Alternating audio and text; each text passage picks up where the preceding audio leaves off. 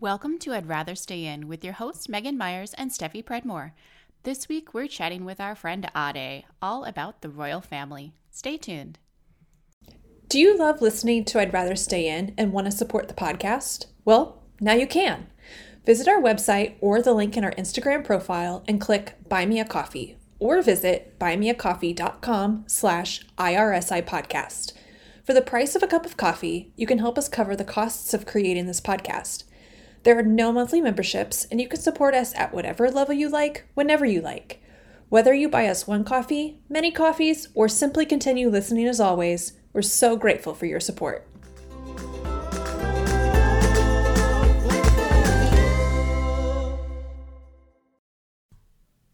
Hello, Megan. Hello, Steffi. What's up? Uh, I have a story I would like to tell. I already told you this story I last night. surprised. However, Oh God, I know which one. It's so good. So funny. okay. So uh, last night I went to the grocery store preparing for this big winter storm we're supposed to get. And on the way home, I almost hit a raccoon running across the street by my house, which surprised me a lot. Um, Weirdly, I actually saw one like maybe a few blocks from your house the other day. So it could They must live around here. or there's like a nest or something. I don't know. Anyway, Yeah, they must live around here because um, at the beginning of last year, at some point, there were raccoons like fighting in the tree in our front yard. So Oh yeah, I'm sure there's like some sort of dumpster that they're obsessed with or something. Anyway, yeah, I do live close to downtown, so that would make sense. Um, anyway, I was telling this to my husband. Yeah, I saw this big, huge raccoon. La la la, and then he was like, "Oh yeah, I was walking the dog, and I, I think I saw, I saw something, but it, it wasn't a raccoon. Like it had a long snout, like, like what is that called? An aardvark?" And I was like, excuse me? An aardvark? And he's like no no no it wasn't that. It was like what is that one? And then Reese goes like an anteater? And he's like yeah something like that. And i was like are, are you sure because like those live in south america and africa so like we live in the middle of Illinois. i'm like i don't i don't think and he's like well what's that animal from the jungle movie because the animal that makes an appearance in the Jungle movie. Yeah. And I was like, Are you sure it wasn't a raccoon? And he's like, Well, it had a snout. And I'm like, Well, the dog has a snout. So, like, but also raccoons have snouts. So Did we? it could be a raccoon. okay. I actually do have a question that I never f- clarified yesterday. Oh, okay. Did we figure out what the quote jungle movie was? Oh, yes. Uh, so he said, Is it look like the animal, like maybe the animal from the jungle movie. And I said, The Lion King. oh my god! It looked like a cartoon warthog. Apparently, he thought it, he said, Yes, yes. He was thinking of the warthog from The Lion King. Pumbaa. And I said, Oh "What?" And then I'm like, so you think it was a, a wild boar? And he's like, yeah. It had a snout. It looked, it was a pig. It looked piggish. I'm like, okay. Is there not a th- okay? Yeah. I mean, I, I, I he's he's very insistent that it was some sort of pig type animal. I asked him if he saw it today, and he was like, "We didn't have time to look because we were going so quickly in the rain." And I didn't have time to look for the, the uh, common Illinois warthog. I, I don't. I'm. It had. It's. I'm sure it was either a raccoon or a possum. Like Yeah, I mean the snout, like the long nose, definitely makes me think it was like maybe a possum or something. I mean, here are a few things that I can say with certainty. It was. it was not a warthog. warthog. it was also not a aardvark or an anteater. Um, I think we could cross all. Three I know these three things to be true. pretty sure we can cross all three of those things off of the list. Um, so I think yeah, we might have to like pay for him to have some sort of like animal class. I don't know. Like he okay, he was not a Boy Scout growing up, so maybe he just doesn't He definitely you know not a Boy Scout. know how to how to identify animals. Yeah, we should probably find some sort of documentary on just like middle middle North America indigenous animals and just have him watch that so he can learn what does and does not live central Illinois in the middle of town. Yes. Uh, what's new in your world? Uh, well, I haven't seen any uh, of those feral Illinois warthogs lately. I mean, if you do see it, we will know that there's a problem. we will know there's a problem. I will, I will, eh, I will personally apologize to Bob for making fun of him if I see the warthog. Uh, honestly, not much. You know, we're about to get well. Suppo- we're supposed to get like shit on with snow in the next like 36, 48 hours. So I'm gonna be actually low key disappointed if it does not turn out to be the storm that they've said it's gonna be, only because I am fully prepared to have excuses to just not do really anything for the next two days.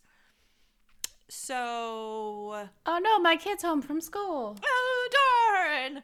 Ah, what a bummer! She can't go to daycare. I need to go do something else. Yeah, pretty much. Pretty much. That's it. So, Yeah. uh I'm not I'm not usually one that's like, yes, snow, but I, I mean if it's gonna happen, like it just needs to it needs to not flop.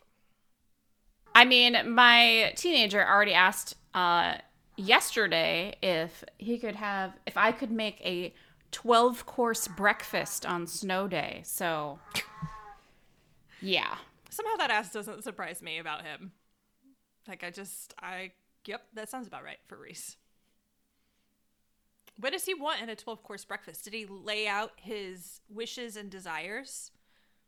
Uh, no, he did not. Also, he doesn't break up, wake up on days off until like noon anyway, so it wouldn't even be breakfast. Uh, yeah, it would be dinner. It'd be a 12 course breakfast for dinner. God. Hey, you know who also eats 12 course meals? I that's the only transition I got, guys. Uh we So we are going to talk about the Royals today and as it so happens, we have a wonderful friend of the pod who is Royals obsessed. And so our friend Ade is back. Uh, and she's going to talk with us about everything Royal. Hey Ade, what's up? Hi, friends. How are you? We are great. Did you uh, have some things you wanted to say about the wild Illinois warthogs? Look, I I I really well, okay, here's going to be my only thing that I'll say since I, you know, I feel like we we've um we've we've gotten a lot of commentary already. All I'll say is it's not relevant at all. Whenever I hear the word aardvark, there's an episode of Arthur that taught me how to spell the word aardvark and I, whenever I hear it, I think A A R D V A R K. A A R D V A R K. I, I honestly I, I that's that's my only commentary. I mean I The things I, that stay with you. and forever, forever and ever, uh, it'll Oh be with me. But yeah, I'm I'm hyped to be here and, and to talk about some of my uh, another passion that I have. Yeah, well, it's like I was telling you uh, and our friend Kathleen over the weekend. Like, there's the the like nineteen early 1990s animated Winnie the Pooh show uh, that was on Disney. Yes. the theme song has lived rent free in my head for 25 years, and now Eden is really into watching it on Disney Plus. So. Um, it's just like one of those things, much like A A R D V A R K. Yeah, paying dividends, paying will, dividends, will never leave my brain. So we all have our things forever implanted. forever implanted. Um, okay, so you really love the Royals. True. This is a thing that I've known about you for a very long time. Uh, before we actually just get into chatting about the royal family, can you tell us why you love the royal family? Like, well, love the topic of the royal family so much.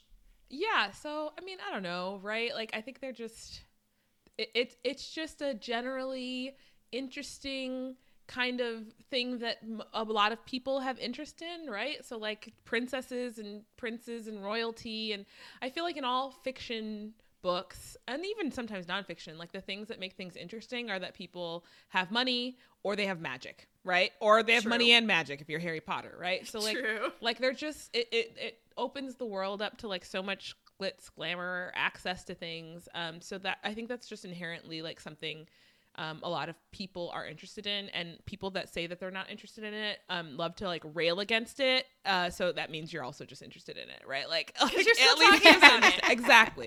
It's like Exactly. negative engagement on social media. You're like, it's still It's engagement. still engagement. And so I, I think that like I don't know. So there's there's that piece of it, but then I think there's also just like like they have the same or similar interpersonal dramas and th- it's like watching a soap opera right? Um, in many ways. Um, but uh, the, the things to remember and i think this has become like really pertinent in, in recent years is that they are real people too. Um, but it, it is a bit like watching a soap opera. Um, and so there's like there you know the same interpersonal dramas and family dramas that we have they have. Um, but it's like a fun story to follow. I have in recent times uh become like because I I didn't like it wasn't I didn't like grow up being interested like really following the royal family much at all um, other than like when Princess Diana died which obviously everyone like the whole world stopped at that. But um I like in recent years have become more interested and like there's certain aspects like I love Harry and Meghan obviously um but the there's just like I really love that the um, podcast Noble Blood, and I think I'm just like a little bit, a little bit like, I don't want to say obsessed. I don't know that that's the right word, but I think it's the dark side of royalty that I find the most fascinating because Yeah. there's some just like deeply dark things about r- just royal families across the world. Um, and I like the very like the fact that in the uh, Harry and Meghan Oprah interview, like they kept referring to the royal family as the firm is so like the fact that they call them the fir- themselves the firm is so fascinating to me because they're a family but they're also a business and there's something so I don't know like it's fascinating but it's also kind of dark and disturbing to me and Yeah. for sure yeah i don't know. There's just something about it that i can't i can't put my finger on why i find it so interesting but um i don't know. Megan is there any particular place you want to start? Well, I was just going to add that one of the reasons why I think us in particular being Americans are so interested in it is because we don't have a monarchy. yes. And so like we tossed aside the monarchy. so for us to like watch it from afar is kind of like that was part of our life in another world kind of situation. Like Canada still is very invested in the monarchy. I have Canadian friends who like celebrate all the things related to the monarchy, and I'm like, this is interesting, because we're otherwise very similar. Um, so I think it's just like that aspect of it where it's kind of mysterious to us, and we don't really understand it because it's not part of our world. yeah Mm-hmm. yeah i mean when, and you don't have to pay for them it makes it a lot easier to like enjoy it Yeah. fair absolutely fair um so let's start with um let's start with let's actually start with talking about why they call the family the firm Yeah. Like I, I mean, I'll I'll uh, a disclaimer, right? That like everything I know and everything probably we all know we learned from somewhere, and it might not be an accurate representation of what somebody else thinks or what they think themselves. But like, um, to the best of my knowledge, um, they call themselves a firm because of exactly what you said, right? They are an institution and a business and an employer and um, you know all of those things uh, as much as they are a family. And so, and like it is, uh, I think to their credit, uh, but also like I guess maybe they should. They think of they think of what they do as jobs, right? Um, They're going out and they're working on a daily basis for, I mean, somewhat for a salary, but mostly because it's weird. It's like their job, but it's also expected of them, right? So it's like not not really like they have a choice, especially if you're in the the upper echelon of the royal family. And so I, I think like to an extent, like they they probably just they it's it's important for them. Um, I would think for my mental health to like separate um maybe not even mental health just for like just like the way like it's just a way of like thinking about your family being also your employer right like Yeah. i think it i think it it makes sense and in some ways like i'm sure the kardashians feel that way about their empire and any anyone who's in the business of selling your family as um the thing that you make money off of uh, has to in some way have that like ability to separate the the employee employment part of themselves from the uh, family part of themselves. Yeah, I often have to remind myself that the queen was so young when she took the throne. Yeah. Like she was really very young. Um and so cuz sometimes I'm like don't you ever just want to just like be like grandma or like to set like what don't you just ever want to just I don't know not be the queen but Yeah. then I have to remind myself like she was so young when this was uh, thrust upon her and she doesn't really know anything else. And I'm 100% sure she wants that frequently, right? Like Right. like I think that's really it's probably a human or it's really a human thing to want, but like she doesn't like I, I it's it's hard to imagine what her mindset must be because all of us have had some element of agency in what we are and what we mm-hmm. become and, and what our job is whether you know it's a series of fate that led us there or it's all our own choices like whatever right? But we've we've always had options or the choice or whatever. That's not like I, I think it's almost impossible to imagine to like put ourselves in their shoes in that way because Yeah. like there's just no there's no real comparison right? Like all the rest of us kind of i mean i guess you can walk away but like not really right like so um, Right. I, I think it's I, I just I, I have found when when i ponder it i can't imagine it and there's some element of like sympathy i have for that uh, like the the inability to like even imagine another thing you could do with your life without huge fallout from like the world like Right. Well, right, because like she is the ruler of like so many yeah countries, basically. I mean, yes, she's and and of that was England, decided but, for her at like what years old like when she was six or something it was decided Right. for her like Yeah. it's weird and sad kind I mean, there's not that many monarchies left in the world. yeah So, yeah, it is it is kind of interesting to think about like if she were to just be like, "Eh, never mind." Like it's not like they're just going to be like, "Eh, well, you know what? Maybe mon- may- maybe a monarchy isn't like really the best maybe we should just like not have that anymore." Although I have often I have found myself wondering frequently lately um how much longer we think that like the royal family will be able to continue in the way that it is. oh yeah for sure for sure I feel like it. I, I, I honestly feel like it won't be for very much longer. my brother is like convinced that a um like knock on I don't know I just don't want to like be the one to say it and then it happens to someone lazy but like he's convinced she's gonna die soon. Like he's just like my brother's like she's not gonna make it uh, very much longer because she she really did love her husband. I mean, she's very old. she's very so- old she really loved her husband and and her family is like falling apart right? So like Yeah. there's all of that and and that's got to be a lot. Um but i think and and i'm convinced that uh if if william makes it to king it will be amazing like I mean, truly though. it just seems it's like there's a lot of goodwill towards the queen. Even even like me who's like has no investment in this i mean i guess i'm like more interested and positively i have positive associations with the royal family more than like the average person i think. But mm-hmm. like even me i'm like yeah i have mad respect for the queen as a person for the most part right? Like i mm-hmm. i really like sympathize with her as uh, as a person that you know doing all the things I just described, and I empathize with her as like a woman in power. Like she's like kind of like a role model in some ways.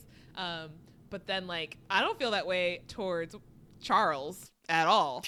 I'm not sure anyone does. And and I and like William for me, like yeah, I grew up thinking he was kind of hot, but then a you know no offense to anyone who's lost all their hair, he he lost all his hair and he like the whole Harry thing is played out right the way that it has. So I think that uh, there's not a lot of goodwill left for like the next two in line for the throne. George is still looking adorable. I was gonna say, like, if if somehow, I, and I feel like if somehow we get through William and then we make it to George, like, I just feel like at some point in the next few generations, it's gonna be like, mm, this is not, this is not the, this is not it anymore.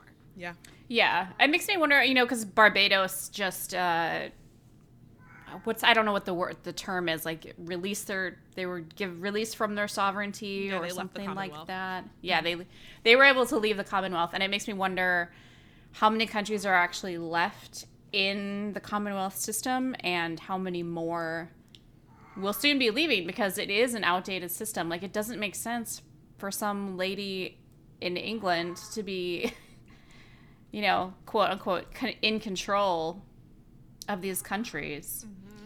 I mean, the Commonwealth is still pretty large. Um, uh, like, it I, I think that uh, there are more than 50 countries in the Commonwealth. I think. Uh, according Um, to Wikipedia, it is 54 Yeah. member states. Yeah, and That's like you know, insane. there's there's like Wow. all there's all this like pomp and circumstance that happens around the Commonwealth. There's the Commonwealth Games, which like I kind of follow because Nigeria still participates. There's there's like all kinds of things wrapped up in being in the Commonwealth, and I do think that there's some sense of like weird community. I, I shouldn't call it weird. Like it's just something that I'm uh, loosely affiliated to um, as a Nigerian citizen, and so like So that's actually like a question that I had for you. So like as someone whose family is from Nigeria and is part of the Commonwealth, like do you like why do you feel like that loyalty when like I don't know, I think feel I feel weird about it.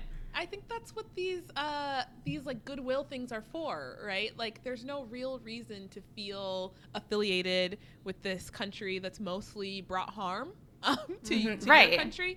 But Right. like uh, you know, there's a sense of like in group out group thing, right? Like we have we have nas- international sporting events. They have uh, leadership summits. They have like all these things that are meant to like reinforce this idea. So it's it's like like uh, Barbados leaving is a surprise, not because it's a surprise that you'd want to leave, but it's a surprise because like it's always been that way, and we found a new steady state, and like you know, it doesn't feel like you're actually being harmed. I don't think they uh, pay any money to the UK. Like, you know what I mean? Like, it's just, it's like you get a lot of like in group things without having to pay anything. so I, and, I, and I mean, but do don't you know. like is does the UK like provide a lot of benefits to the countries then if the countries are not, you know, paying in? I don't Like think aside from these like, you know, feel good events, like it makes me feel like a work I mean, I pizza think party. there's some like trade agreements. I think there's some like general like you know like just general like uh open it's, it's all not like not like the EU but kind of like the EU right like there's like there's like a community and then there's also like actual potential financial benefits that come from it uh, it's not quite as strong as like France, the way that France treats their former colonies, and they like do all like they offer automatic citizenship and stuff like that. But there are benefits that I, I don't know exactly what they are, so forgive me, I can't like, speak to all. But like there are like benefits ish, uh, what people might term as benefits to being in the Commonwealth um, for for citizens of nations that are part of the Commonwealth. Um, but I don't think it's like enough that it will it would prevent uh, people from being totally fine if and when the British people decide to be done with the royal family. I think people would be like, well, it's fun while it lasted. But, most, but mostly not fun.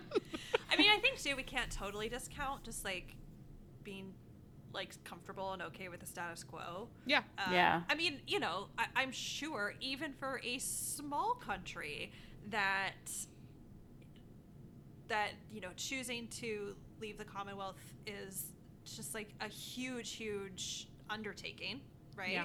Um, so I don't know. It's um, I'm sure that there's there's a lot that goes into that, obviously, but um, there's also I don't know. There's also sort of a well, it's not doing anything bad for us, so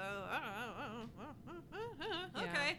So, And I don't do think people like I mean, I guess I'm I'm one to talk, right? Since I'm also obsessed with the Olympics, but there's also like this uh, I think people do place value on things like I mean, I keep saying the Commonwealth Games, but that's the first thing that comes to mind. Like it is the Commonwealth Games are a huge deal to a lot of people. It's like a mini Olympics, right? And so like things like that, like people just have like fondness and nostalgia and I think that like um it is harder to break those bonds than people think that that it is. But it's also like once it's done, people wonder why it was so hard. I think is like Right. the, the other the, the flip side of that. yeah.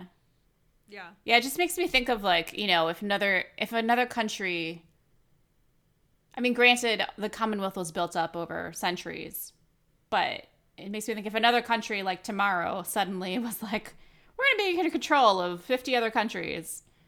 Not really in control, but like sort of in control, and uh, everyone's to be okay with it. Like that concept just feels really strange to me. Yeah. So I do think, yeah, like the status quo thing, like it's just always been like that. Is is really probably more the driving factor than almost anything else. And it, I bet, like, I don't know if they have to use, um, like the monarchy's image on their stuff, like money, and They do not have to.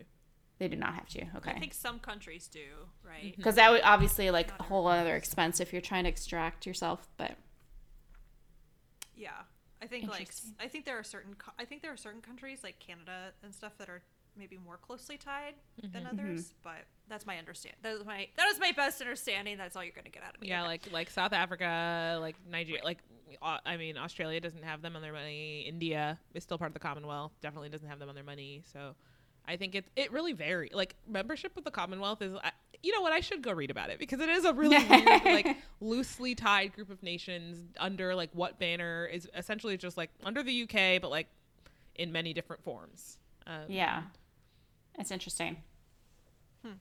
It's fascinating. So you think that uh, the monarchy will be possibly somewhat dissolved when when Charles enters? It's just it's hard it's hard for me like the the monarchy the monarchy lives on goodwill it's Right. still like like i think um you know as much as we like and and enjoy um some people at least the the royal family from the us it's hard to like like i think of my friends parents who are there like they really love the queen it's not clear to me that like the division between people who are monarchists and people who love the queen is not always clear. And i think it, it remains to be seen. We'll see what happens when she passes away right? Like there will be an outpouring of goodwill probably towards the royal family if and when it not if it will happen when it happens when she passes away. She'll live Um, forever. and like who knows? Like maybe they'll be able to like convert that into you know enough goodwill to keep them going for for long enough to get past all of the scandal but it's hard it's hard to imagine that right now given where the royal family is with the harry meghan situation um, the prince andrew situation the constant like back and forth about whether they're worth the tax money even though like um, it's I mean, they do get money from the people, but there's also just like a lot of money that they get from their own estates that they own. So it's like really this interesting thing where like it's kind of like foreign aid or like any other thing. People just assume more money goes to it from their pockets than actually does. Um, but anyway, that was a, that was a, uh, an aside. Um, I, I just think it'll be hard. It's hard for me to imagine how they have enough goodwill to keep going for very long in the exact same arrangement. Who knows? Maybe they'll find a new arrangement that allows them to continue to exist while not really having some of the political not uh not political that's not the right word the uh social force that they do um because they do play an actual role in in governance in the UK it's it's possible that they'll make them step back and Boris will just Boris or whoever the future prime minister in will is will step up or they'll get a president. Like who knows right? Like who knows what structure they would come up with. But i think there's it, it's hard to imagine them con- existing in the same way that they exist because there's not going to be enough goodwill and because the people don't want to pay for them anymore um, so it, I, I don't know it, it's possible like i just I, the, the flip side of that is like like i started saying you know a lot of people really love the monarchy in the uk in particular right um, there are a lot of people who just like like I like my I'm thinking of a couple of my friends' parents. They're just like hardcore royalists. Like everything we think about Meghan and Harry, like they don't think that. They're like Meghan and Harry abandoned the nation, right? Like so like there are people who are out there that that are really um on a, of a different mindset than me, but I just I think the changing tides are are coming for the royal family sooner rather than later. Okay, well, let's talk about Harry and Meghan. Yes. So, like, Hold first, on, my I very just wanna first. interject. I've been down a Wikipedia rabbit hole on the Commonwealth and the Commonwealth countries, and I just need to like read you guys the Queen's official title. She has.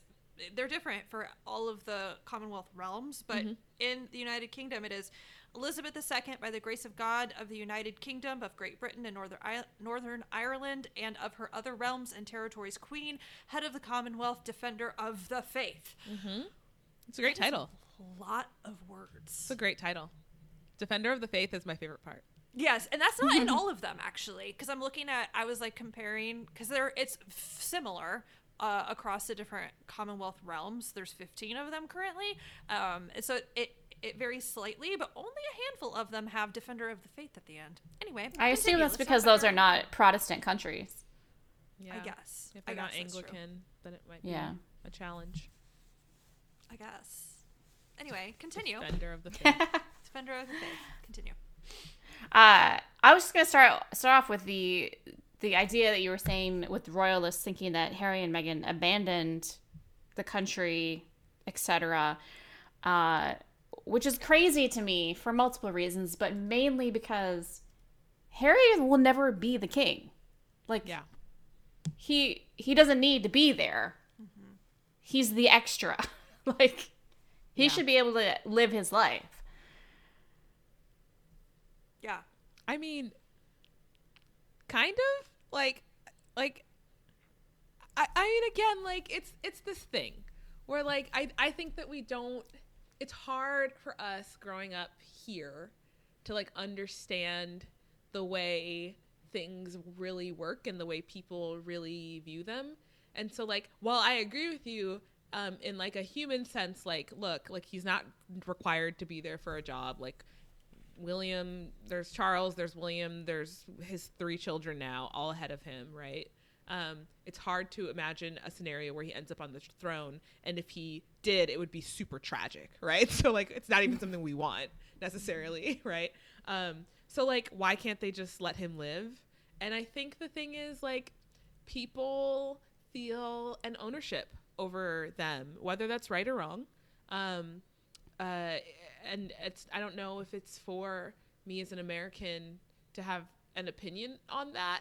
I mean, I do, but like you know, like, but it, it's it's like it's it's it's I, I can't understand what it's like to be a British citizen and have her be my queen and this be my royal family. I don't understand what it means to have a royal family. Um, you know, in Nigeria, there is still like local and kind of some national ish level royalty. And like, even the way my parents who've been in the US more than 30 years talk about royalty from their area, like, there's a different way of thinking about those people and like the the reverence that you pay to them and the duty that you have to them and that they have to the people it's not like elected officials. And so it's like a really different mindset. Um, and people have watched him grow up and loved him um, and you know seen him go through his tough years and come out on the other side. And i think people really just wanted him to marry some like delightful sweet like white woman who from nobility or maybe not right? Because he's like he's like a rebel um, but like you know, probably not maybe not nobility, but like Kate, not nobility, but like super rich and like well trained and went to the best schools still, and Right. somebody who would be there um, to like for them to fawn over and be happy for him over. And um, when that didn't happen, I think people felt um, right or wrong robbed by that uh, what they expected, and then also I think people felt very um, accused by Harry and Meghan like the the people i mean i just finished listening to the princes of the press um, and i just finished listening to the podcast about harry and meghan. So like a lot of this is also really driven by media narratives and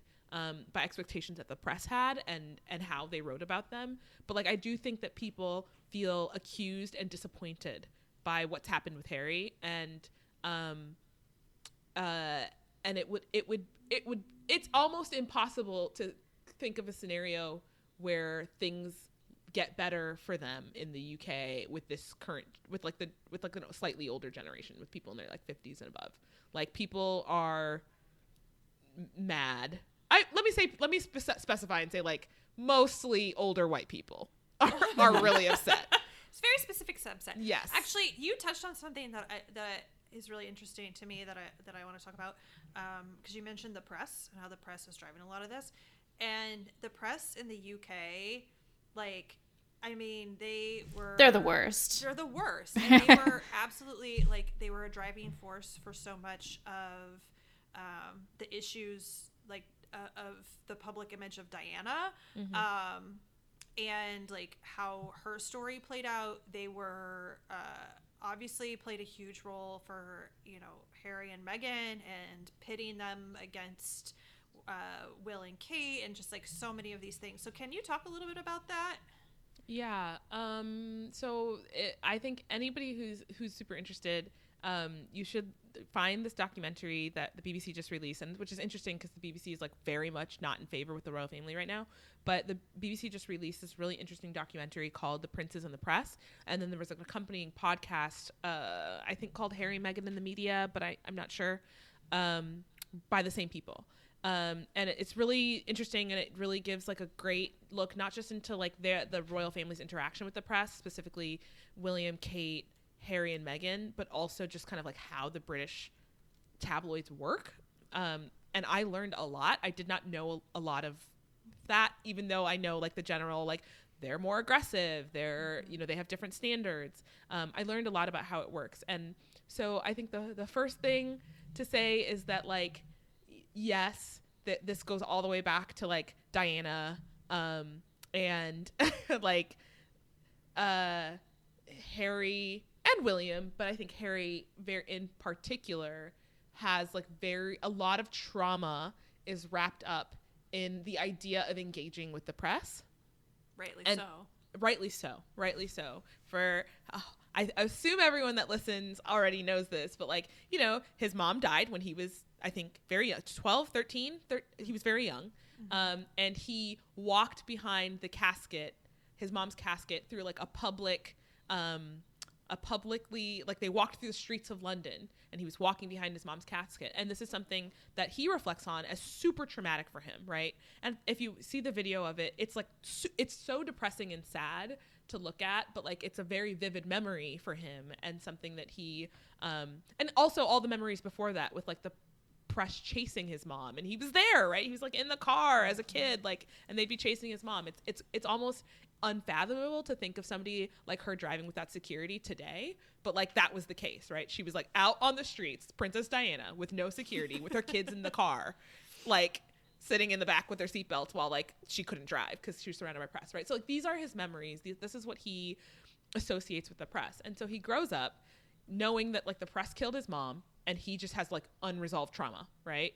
Um, and he gets married and he sees the same thing happening to his wife and and he steps away. And like what do i mean when i say the same thing happening to his wife? I think this was like really the core of the question so i'm finally getting to that. When i say like when i say that like they were harassing his wife um, at least from from their perspective and what they would argue is that like from very early in their relationship actually not i was to say in their marriage but in their relationship there were um, interestingly worded stories that i think most um, black women would say were racialized stories about Meghan Markle, who's a mixed race uh, American woman.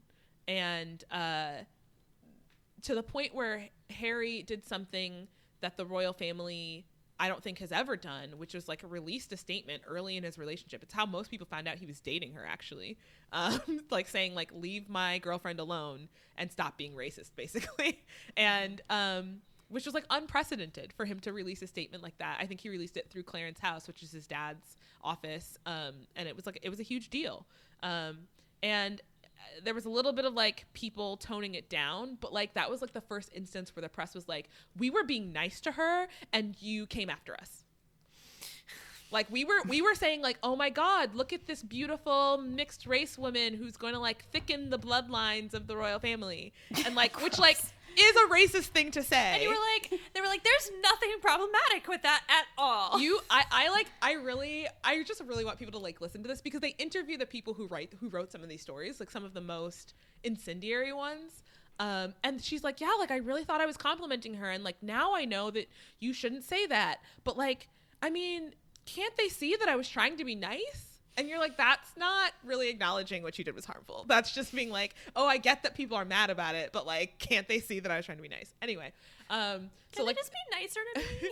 I mean, really, like she's like, I, she really feels that way. This that particular thicken the bloodlines woman. Um, she was like, I said how pretty she was.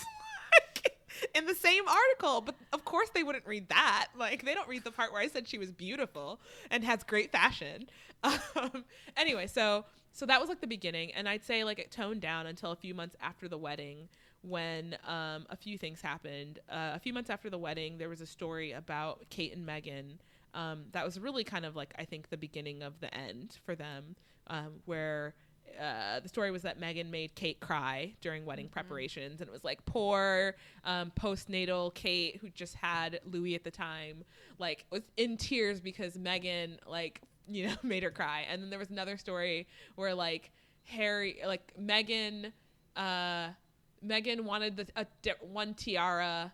But like they wouldn't give it to her, and then Harry and she and Meghan, H- Harry and Meghan stormed through the the Buckingham Palace demanding that like Meghan wants what Meghan gets, and that's like not at all how the story went down, depending on who you ask, right? Um, so like like there it, it there just begins this narrative of like Meghan is just like in it for the money, in it for the fame, really demanding, like later really late in the in the timeline uh, i think really out after they left actually right before the oprah interview so almost a year after they left um there was a story that came out about like how meghan was a bully. Um, so like it's really it really like deteriorated from like oh like this is like you know lightly race race race associated um or some might say racist um comments about meghan to all the way to to the point where we're like she's just a bad person um, and weaved into that are really invasive things. Um, weaved into that are are some really like invasive things where they like reach out to her father, they reach out to her half sister, none of whom have like good things to say. So, um, for for a variety of reasons, people might argue. Um, so uh, yeah, I think it like they they've just they they felt like they were being bombarded from every side with negative stories that were not fair and that they were not allowed to defend themselves because of the way that the firm, like we talked about earlier, right? This is not just a family, it is an institution. Because of the way that the firm works, they were not allowed to defend themselves. And um, yeah, there was like the press is they have just a very antagonistic relationship with the press that I find to be um, like just really a, a fascinating um, study in like privacy for celebrities. I think I, I hadn't really thought that much about celebrity privacy um, before this. Um, like, what do people deserve? What do all of us deserve? And and uh, um, I think this story has been interesting for a lot of people, not just not just the not just the royals, but for a lot of celebrities, and even even some like lay people in the UK have been in have been um, claimants on these suits that the that Harry and Meghan have filed against newspapers. Um, there have been also just like regular people that have been part of these suits um, for for similar reasons because of similar tactics, similar lies, similar things that have happened. Um, so yeah, I think it, it's really interesting, kind of antagonistic relationship with the press that's like playing out both in kind of the court of public opinion, but also in like literal court in the UK. I think actually, um, I- don't think that Harry and Meghan are the only ones that of the royal family who have sued the papers. True. William, uh, Kate So- has several times. Yeah, Kate has. I think Will probably. I think he might have as well. And I'm. It's interesting to see that like the difference between the two, where like it's a big deal when Harry and Meghan do it, but it hasn't been as much of a big deal. I think because I know for for Kate and William because I know that in one of the cases that was recently ruled in favor of Harry and Meghan, I think like the paper just like started to do it again anyway, like immediately after. Mm-hmm. Mm-hmm. I, I so they don't they don't seem to care it's really because it sells papers, I guess. I don't know. so like one of the things that came up in the podcast I listened to that really surprised me is that like there were people in the press that were surprised by some of the things that came out of the Harry and Meghan suit, like some of the tactics that were being taken because there there had been previously some really big cases about phone tapping in the UK, which uh, like, probably most of us at least know tangentially about because like a girl who had gone missing, like just a regular teenage girl who'd gone missing, and it turned out that the press had been phone tapping her phone after she went missing and not and deleting listening to her messages where people were desperately looking for her and deleting those messages um so Oh that more could come in. And like it became this huge story. And the the british um courts like really laid the hammer down on what the the press could do.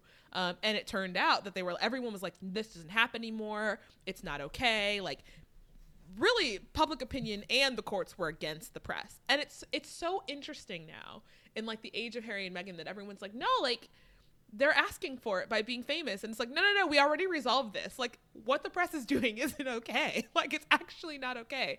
And it's easy for you to forget that because you don't like harry and meghan because you feel Yeah. offended by harry and meghan like um or or whatever because you're maybe because you're racist. I don't know. Um but uh but like certainly like i i think you're exactly right that like these things have come up before um, from other channels and everyone can see objectively that like what's happening isn't right. Um, and and honestly it's been um, bad and bad enough that it shocked even people in the media some of the things that have come out. Which is wild. yeah yeah. I mean that's why they keep winning right? Because like these these news uh these news agencies are like objectively in the wrong. Um and so who knows man? Like i i don't i don't i think that like as long as we have media and as long as there's like an, an insatiable demand for stories um and to fill the 24 hour news cycle like no matter what happens um we'll continue to see phone tapping and hiring private investigators and all kinds of things right? Like like it's not going away um and i think the bigger question is like how it's not so much about the legality of things but it's about how public opinion plays out and that's that's the real fight that like uh i think harry and meghan are fighting. Um like obviously they'll keep doing the court battles but like the the fight that harry and meghan are doing the fight that even that they have within the firm is is a family versus family. I mean there there was a there there are some stories about like William and Kate versus like Charles and Camilla, not in court, but like in public opinion, how th- getting their stories out first, being like the most liked one, it super matters. Um, even against the Queen, right? Like everyone's in a fight for good press, um, and everyone's in a fight to be liked because that's how that's how the royals live, right? They live on public opinion. So um, it's it's really interesting, and I think makes it hard to be a family, probably. Mhm, yeah. Yeah, again, like sometimes you just like can your family just be a family? Mm, no. yeah, really. I mean, at least and- everybody has like their own giant castles they can go live in and separate for the Everybody else can weekend. Fuck off. I would argue that like I mean, yeah, it probably is like nice. It probably is better to like not be fighting with your family for uh for press, but like I mean, can can a family just be a family? I mean, even that's messy. right? So like I don't know, like we all have our battles. It's true. It's true.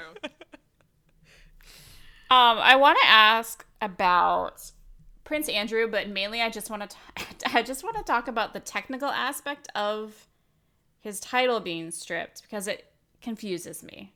oh, interesting. Okay. Because yes.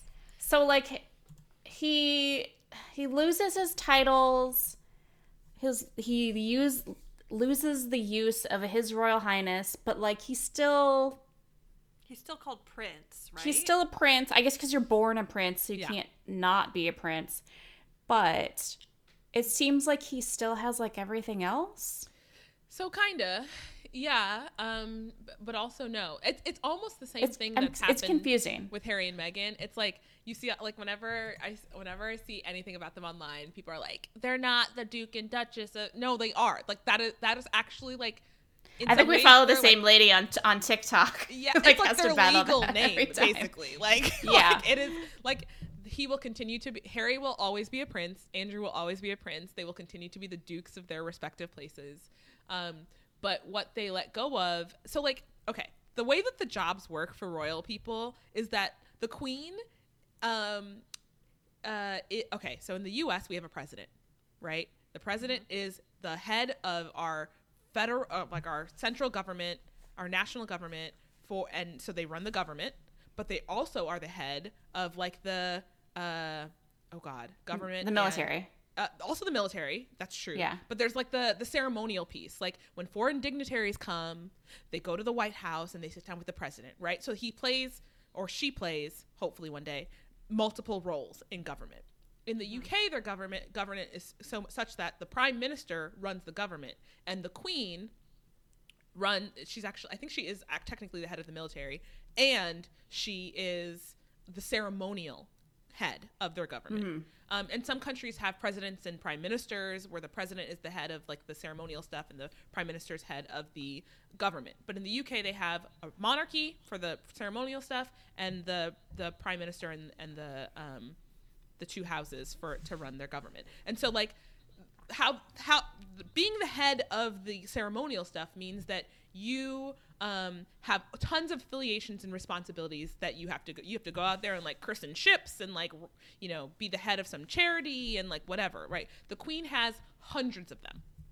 And she doles them out to the different members of the royal family like to keep essentially and to like run on her behalf. That's what it means to be in service of her majesty right? Um, so harry like harry had some from the time that he was like eight you know like when when you grow up as a royal you eventually you come to an age where they give you some of your own you know charities or whatever and you go and that is your job. You are out there working on behalf of the queen. And the queen keeps some but you do many of them. And so um, it, it's a huge deal to be in service of the, her majesty. Not every like that's what it means to be an upper echelon of royal right? Like not every royal gets to have um, p- patronages they're called for the queen. And so um, harry and meghan gave back their patronages um, that they didn't want to, nor did their patronages want to give them up, which I think is really interesting. Most, That's super fascinating. but on on the on the Andrew front, he gave back his patronages, and so and they also gave back their military, um, their honorary military titles. So Harry has the ones that he earned because he actually served in the military, um, so he gets to keep those, but he had to give back his honorary military titles that the Queen bestowed upon him. That's the same thing that's happened with Andrew. They stripped him of his patronages and they stripped him of any honorary titles. Um, but like Duke is not honorary, um, Prince is not honorary. That is like literally their name. Well, so the thing about Duke, though, like that is a title that is conferred upon you by it is, but the it's like- queen. so like how is it not thing. honorary? it's like a like they like it's it they like they like sign seals and st- like it's it's like it basically becomes part of your identity. Like you're you're I don't know. can't undo. Is that like say? Is that sort of like how you are? uh, You you have a PhD and you can't un PhD. I mean, like you could unphd me and probably strip them of their, t- but like that is it doesn't work in the same way that the patronages and the honorary middle, military titles do. It is it is something separate. It is like a separate like legal category that like gets enshrined in like law. You are like I, I don't know exactly how it works, but like it is it is like a separate level of of thing. And like I, I don't know fully I I'm I'm also a bit like puzzled by the his royal her royal highness thing um because they don't actually strip you of being in line for the throne um because that's not there's like no way to do that. There's no way to strip somebody of being in line for the throne. Um harry is still sixth in line for the throne regardless of what anyone has to say um regardless of what he says frankly. Unless he gets there and abdicates there's like no way to like not be in line for the throne. So both of them are still technically in line for the throne um in whatever order they fall in um, but they don't get called his or her royal highness anymore um, because they're no longer working members of the royal family. so do you think when Andrew is found guilty of these things, um, then they will go through the proceeding, the legal mumbo jumbo of, you know, I mean, they would have to find a new duke, right? Like they can't have a felon in Oh, jail do you, as do you the think duke, that they right? Would want to separate themselves to that degree. I so uh, I won't even say rumor has it's like well established that Andrew is his mom's favorite. Um, yes, that is true. and and I also and also there are like empty dukedoms and there are like you know like there are like Sussex was open for years before Harry and Meghan got it right um so I, I don't I don't think that they'll strip it from him I just think that um if as long as the royal family is around we won't have any more Dukes of York which is which is important. Like I think it'll die with him because nobody wants to be like like like whenever you know when The they when they give people when they gave the Cambridges their. Cambridges when they gave the Sussexes the Sussex place like everyone like the stories were like oh the last Duke of Sussex X Y Z like they wrote about the history of it right like nobody Right. wants to get like the Duke of York and be like the last Duke of York got convicted Felon. like York's just gonna be f and empty for like no dukes for the rest of time which maybe is fine with them So I had what I just had one more question then. So mm-hmm. do you think there is a chance of I don't even know how this would happen because it's been it's been so long that the Windsors have been in charge, but would there be ever another family as the monarchy? No. Easy answer. Never. Yeah, like, It's- impossible it's- at this point. It's Mountbatten Windsor or bust. Like period. Right. There's no going back. like like we don't like we don't we don't get new royal families. That's not a thing that happens um, anymore. I think yeah. there would have to be like uh an earth an earth shattering like cataclysmic cataclysmic event where like societies were restructured and then maybe and then maybe we would get new royal families it's hard to imagine a scenario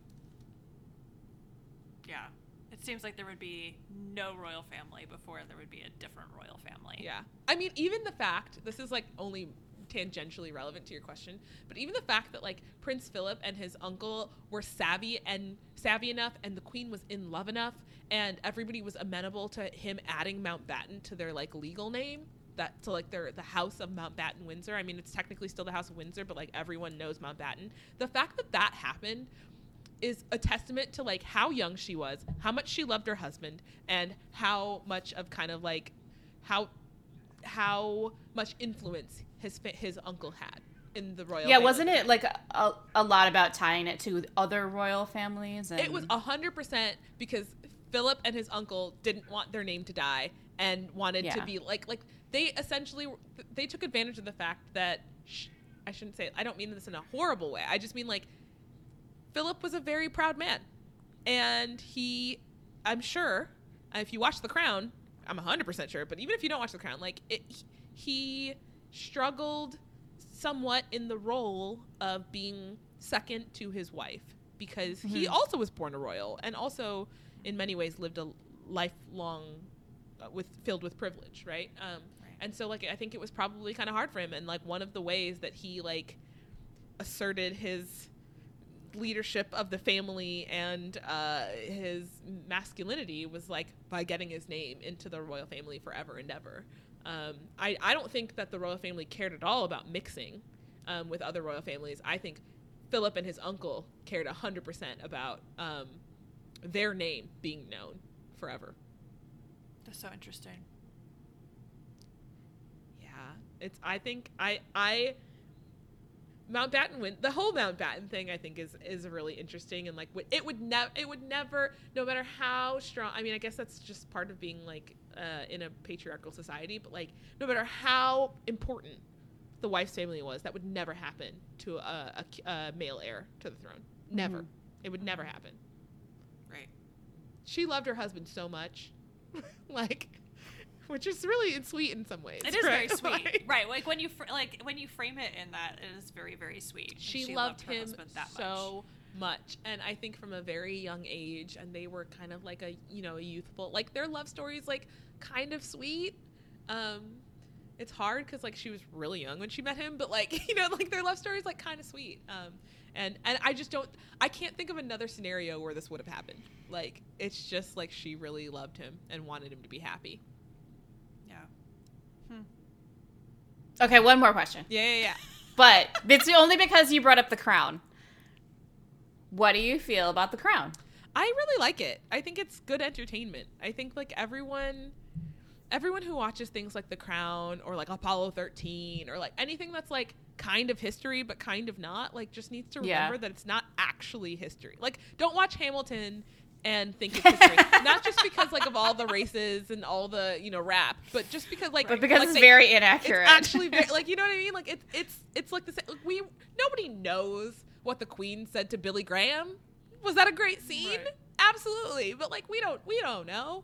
Um, and so anyone who anybody who takes any of that with like any certain like you know any form of like certainty like i know what the queen felt when you know experienced Right. when her dad died like we have no idea um Right.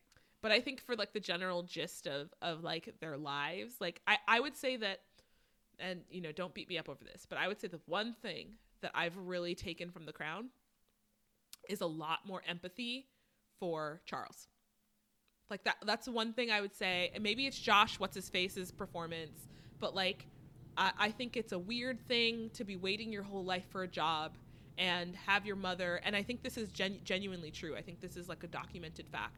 His mom had a really hard time parenting him um, Yeah. for a lot of reasons right? She was young when she was thrust into this role and and it was not easy for her and she she had she was having other children. They're very different personality wise like he i don't think this is the kind of thing he would ever do at all if he was um, free to choose what he wanted to do. Like this is not a well-suited role to his personality.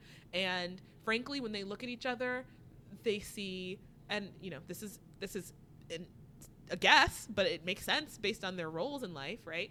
She sees um, the future person who will hold her job when she dies and he sees the person that prevents him from starting his life right until she dies. But also it's a mother-son relationship. And i think i never i never appreciated how effed up you become when that's your mother's relationship and like Yeah. that's not an excuse for all the things that he's uh, done um, but it's certainly like I, I think I and I also didn't realize his relationship with his father, which was very very tough because he's also very different from him, and so in many ways he was abused as a child, right? like, and Right. so it's it's hard to it's Well, hard to like know- look at him and not think that now.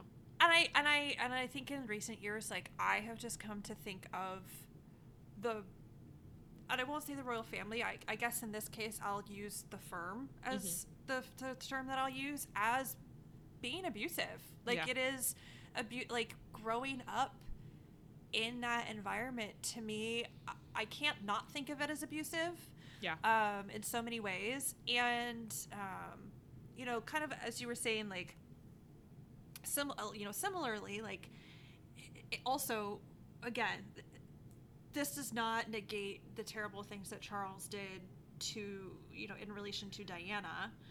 But I think, you know, when someone dies, especially in such a tragic way, um, we sort of tend to forget any of their negative qualities, Mhm. right? Um, and Diana was not a perfect person. She Yeah. was not a saint. Like, I mean, yes, she did really, she did some really great things and was beloved in so many ways, but like, she was also like kind of low key an asshole, yeah, especially to Charles. And so I think that. and know, her tend think- and her stepmom. and her like- step. Oh my god. that story Uh-huh. got me, man. She pushed that old lady down the stairs. She straight up did. Um, yeah, if you if anyone has not listened to the like Princess Diana series on the podcast you're wrong about, it's excellent. I think there's five episodes.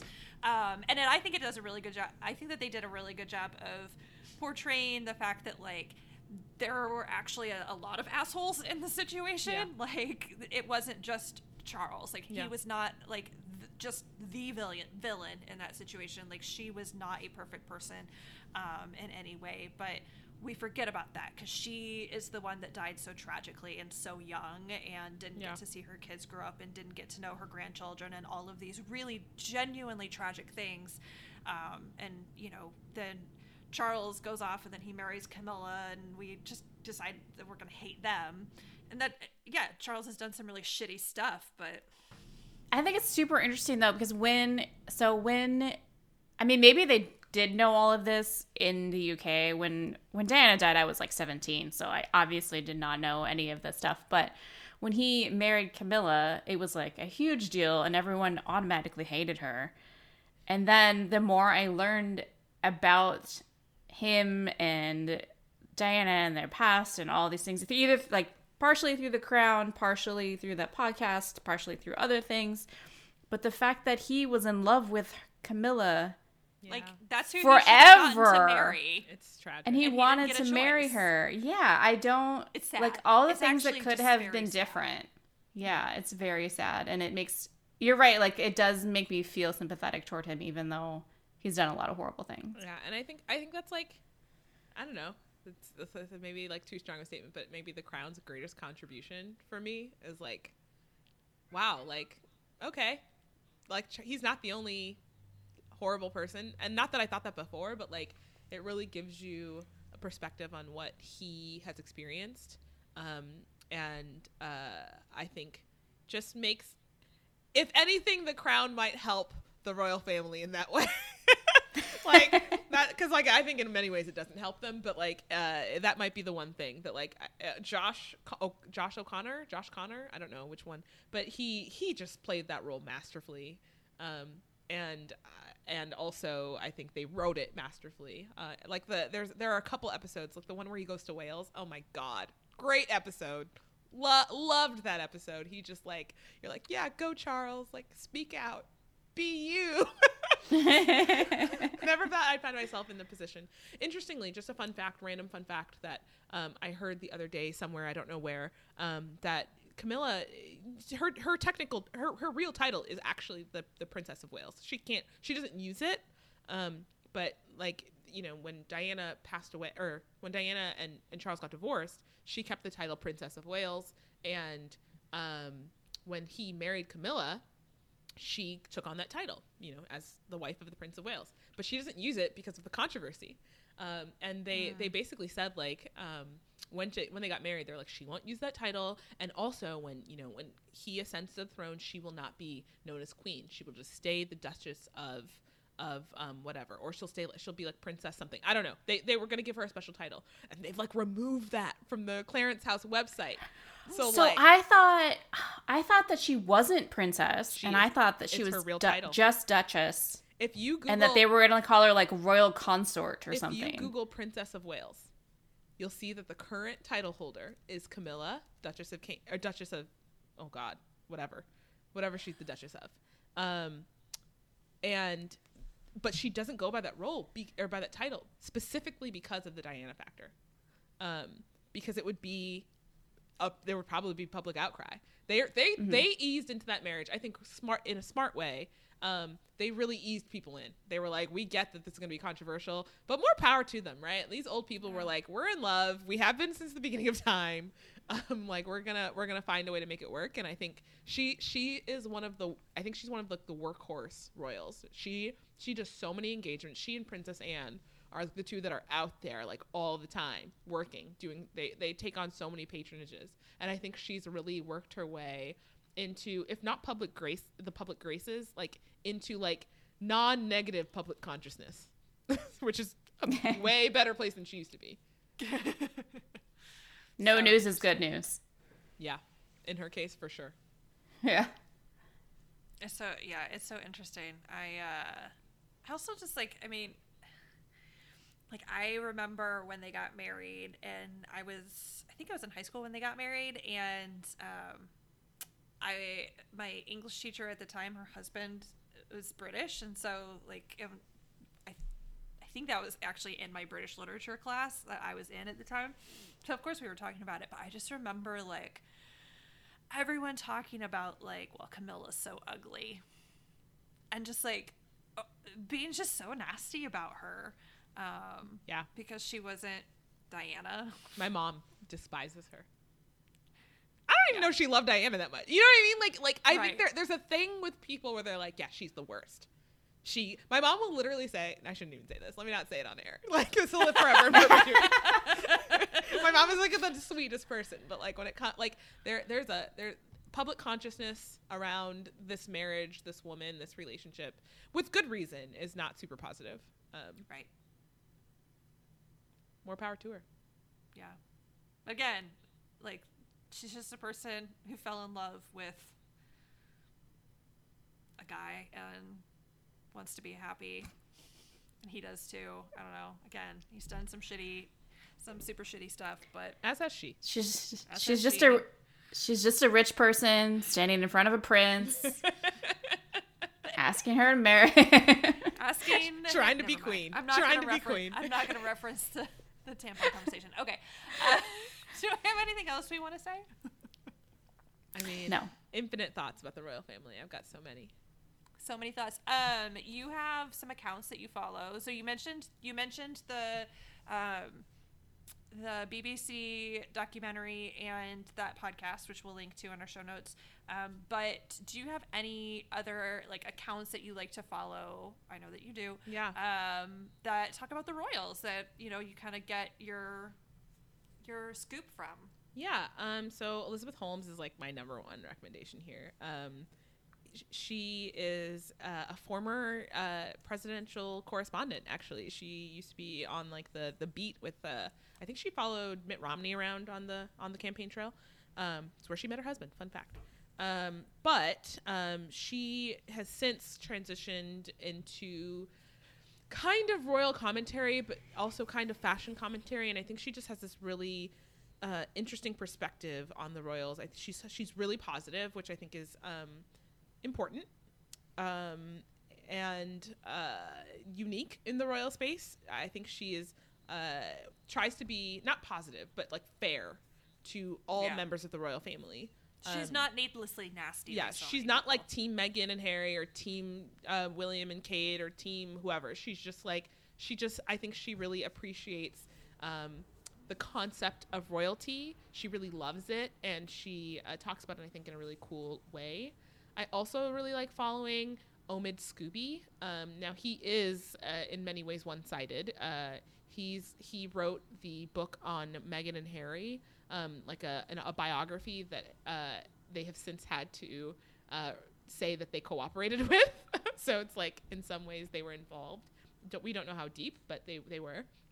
He also reports widely on the royal family, um, and I think has some good perspective. It's hard to find people that just um, that are not mean about Meghan and Harry and still report about everybody in the royal family. That's like a hard thing to find.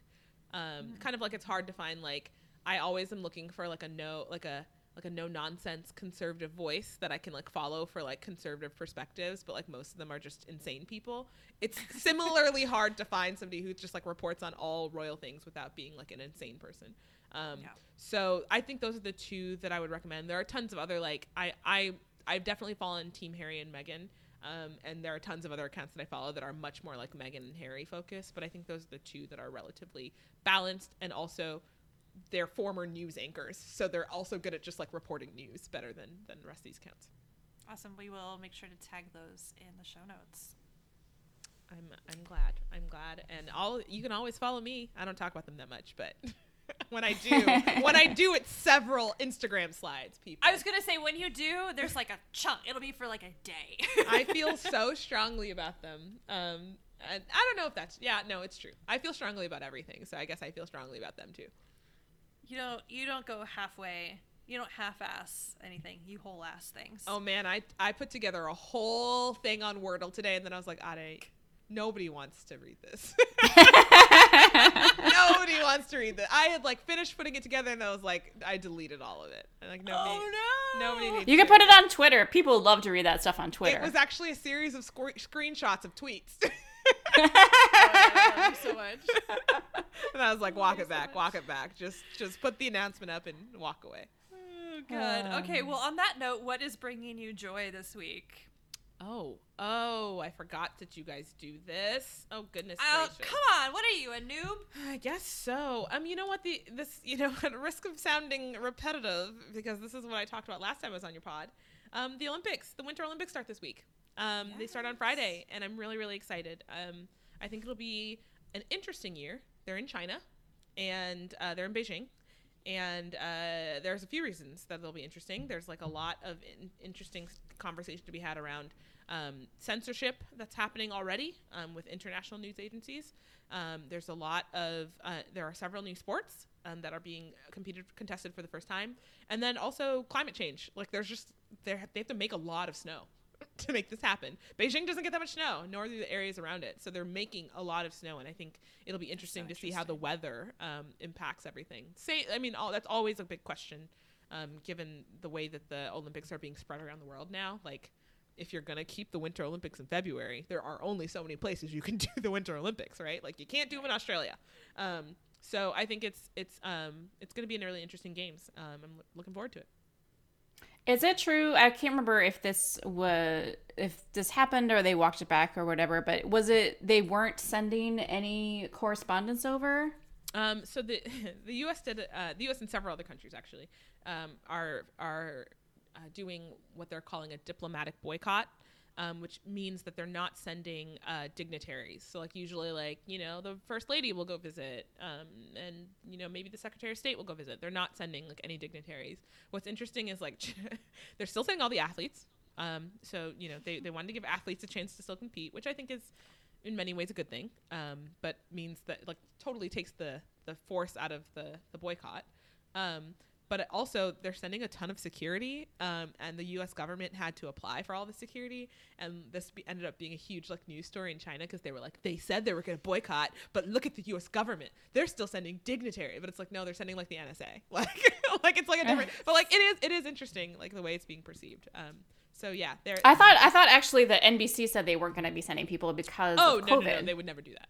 No they're they're there That's what I thought. I'm like that would oh, how would they even report it? the- like that the doesn't money make sense. that would be lost would be so They're like they would get a broadcast and you would like do it over Skype.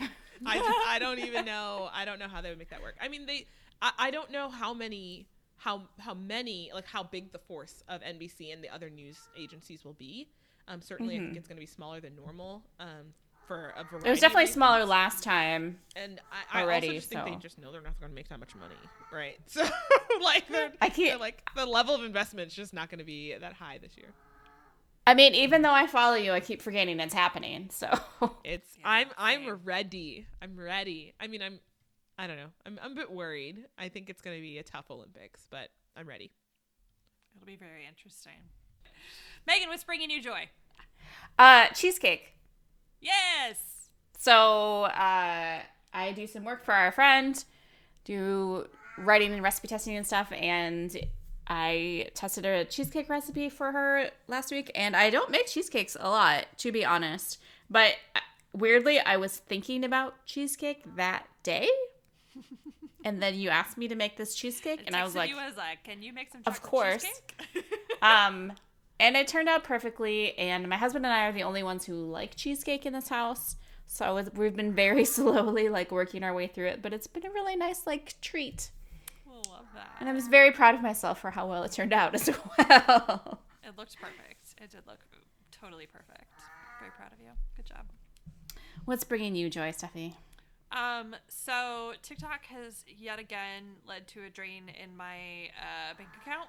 This time through bras. Um, so I am very excited. I so I was I had a TikTok from Parade come up in my uh, for you page, um, and I've gotten their like their underwear ads before, but this was like specifically about basically like how their bralettes are great for all sizes, including big boobs. So you, I, I fell down the rabbit hole there, and they actually do have like really interesting sizing that actually accommodates like smaller, uh, like smaller, uh, rib cage size and like bigger uh, cup sizes like but still is a bralette. It's not like an actual like underwire bra. So i ordered a couple of those and then last night in a slightly more roundabout fashion i found this company called hey mavens and they are based out of um, nashville and they um, hand make all of their like bras and underwear in these really fun um, patterns and colors and they are like parade is very size inclusive but hey mavens is like super size inclusive. So they go from like extra extra small to 10 xl um, and i just like was really enjoying their instagram feed. Like just the different bodies that are represented was is amazing. And so i ended up ordering some stuff from them too. So i'm very excited about this. Uh, we'll report back i promise. I Yes, will please. give i will give everyone a report back on what i find with both of these companies and their bras and how they fit my big boobs I have been getting that parade one like a thousand times in my feeds. So I hope it works out for you because they are super annoying to me. they are They're very aggressive. How big is their budget? Do you think? Because like I feel like Oh, every woman It's got to be huge. on the planet has gotten. well and i mentioned Parade it i mentioned it like on a work call that like i got this ad and i was like all right well i'm gonna give it a try and every there was like five of us on the call and every single uh, across like probably like a 10 year age gap and 10 or 12 year age gap between all five of us and all of us were have been targeted by their ads consistently. So they're they're going hard. Yeah. But also, Seriously. I don't know. So um I mean, I like the fact that their stuff is like the parade stuff is supposed to be like more sustainably produced. I was reading about that last night. Like obviously we are not going to like shop our way to a healthier planet, but also so but also like we do need new bras and new underwear at some point. And so if we have to buy these things, we might as well do so in a slightly more sustainable manner Yes. or and or support like small, you know, makers, shops, whatever. You guys know how I feel about that. So Yeah. We'll see. I shall report back on my findings on the bras. Yay. Woohoo! Yay. Well, next week we'll be back. We don't know what we're talking about, but we'll talk about something and you'll be here. That's right. We'll come be back with a good, with a fun new episode next week. And until then, leave us a review on Apple Podcasts and listen to us on your favorite platform. You can also follow us on social media at IRSI Podcast or send us an email at I'd rather stay in podcast at gmail.com. We'd love to hear from you. Bye.